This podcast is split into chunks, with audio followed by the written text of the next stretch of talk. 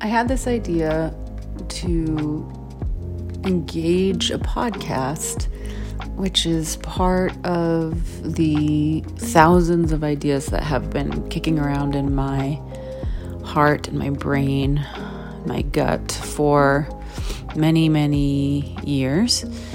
I'm just going to start talking. I am continually in a state of creative block and I feel like that's beginning to shake a little bit. So I am going to just start talking and putting this stuff out there because I think it's important and I care about it. In my practice, I focus on working with folks who fall into the populations of neurodivergent and queer.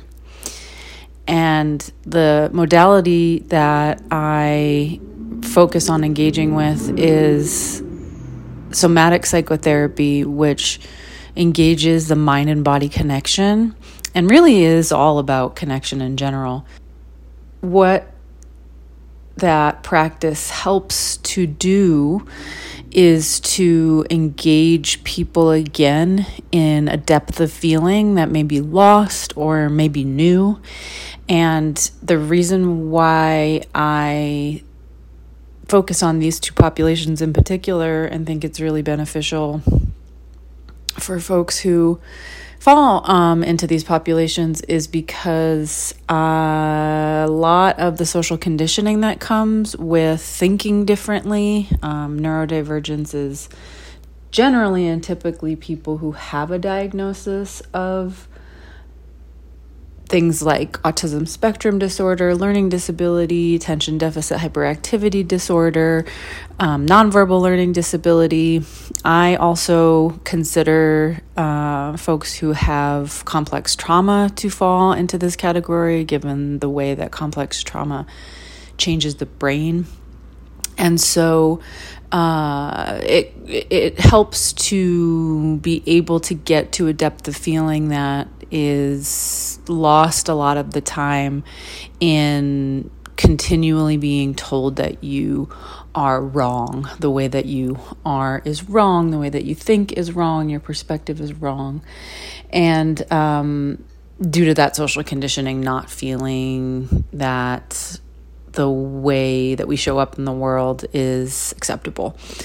And but that tends to do over time is change the shape that we take in our bodies and requires us or or creates conditions that we conform and not only conform in our ways of being but also conform in our body. And that's this is a condition that has been coming a, a topic that's been coming up lately in in treatment um, that I refer to as shape shifting.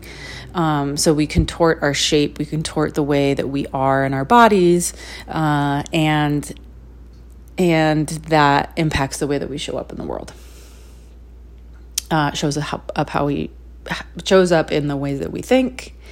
It shows up in the ways that we behave, and it shows up in our emotions as well. So, um, so that is true for folks who are neurodivergent, and diagnosis is really uh, sort of a fleeting thing. So, a lot of folks who also fit into the neurodivergent category are folks who have family members who have been diagnosed with one of the previous mentioned diagnoses and see those things in themselves. Um, but a lot of the times, in terms of those kinds of diagnoses, that especially in adult um, in adults, it's very difficult to and costly um, and time consuming to get an accurate diagnosis. So, um, like a an official diagnosis, and so so that that it sort of can can cover folks who are questioning, so to speak. Um, in in terms of their neurodivergence similar social conditioning shows up in in um, in the queer population um, again because of the same messages that we receive about our ways of being being wrong and um, that shape shifting in our bodies and minds also takes place with folks in that population. So, um, what we do through the practice of somatic psychotherapy is get to know one another um, in individual sessions. We get to know one another. I get to know the people that I work with. They get to know me to a certain degree. And, you know, that requires gathering background, meeting over the course of a few sessions to hear about what's happening in somebody's life, what has happened in somebody's life um, with their history, sort of childhood uh, examination kind of stuff.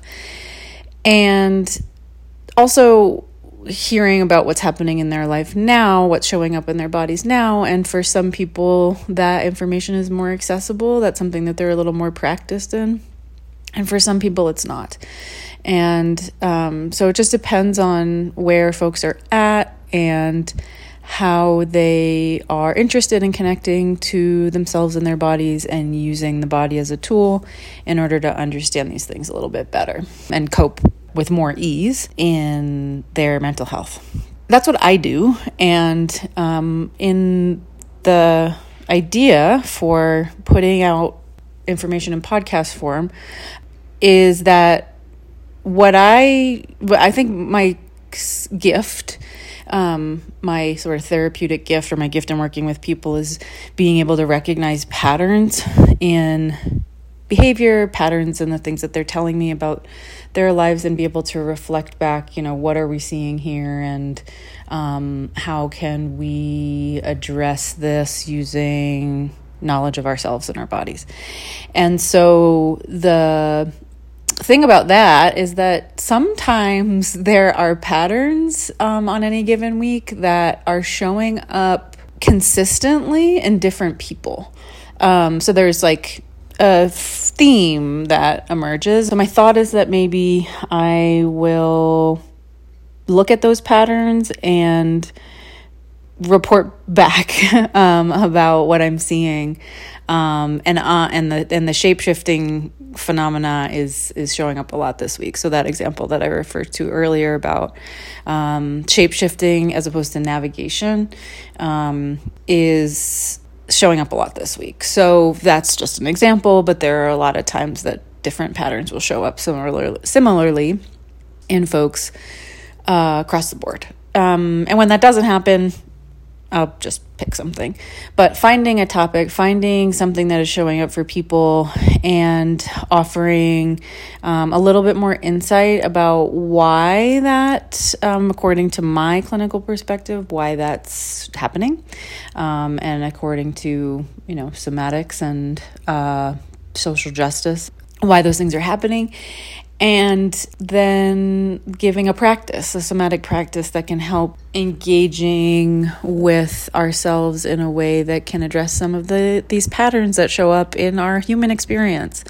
Um, because a lot of the time, that's what this consistency in patterns is all about.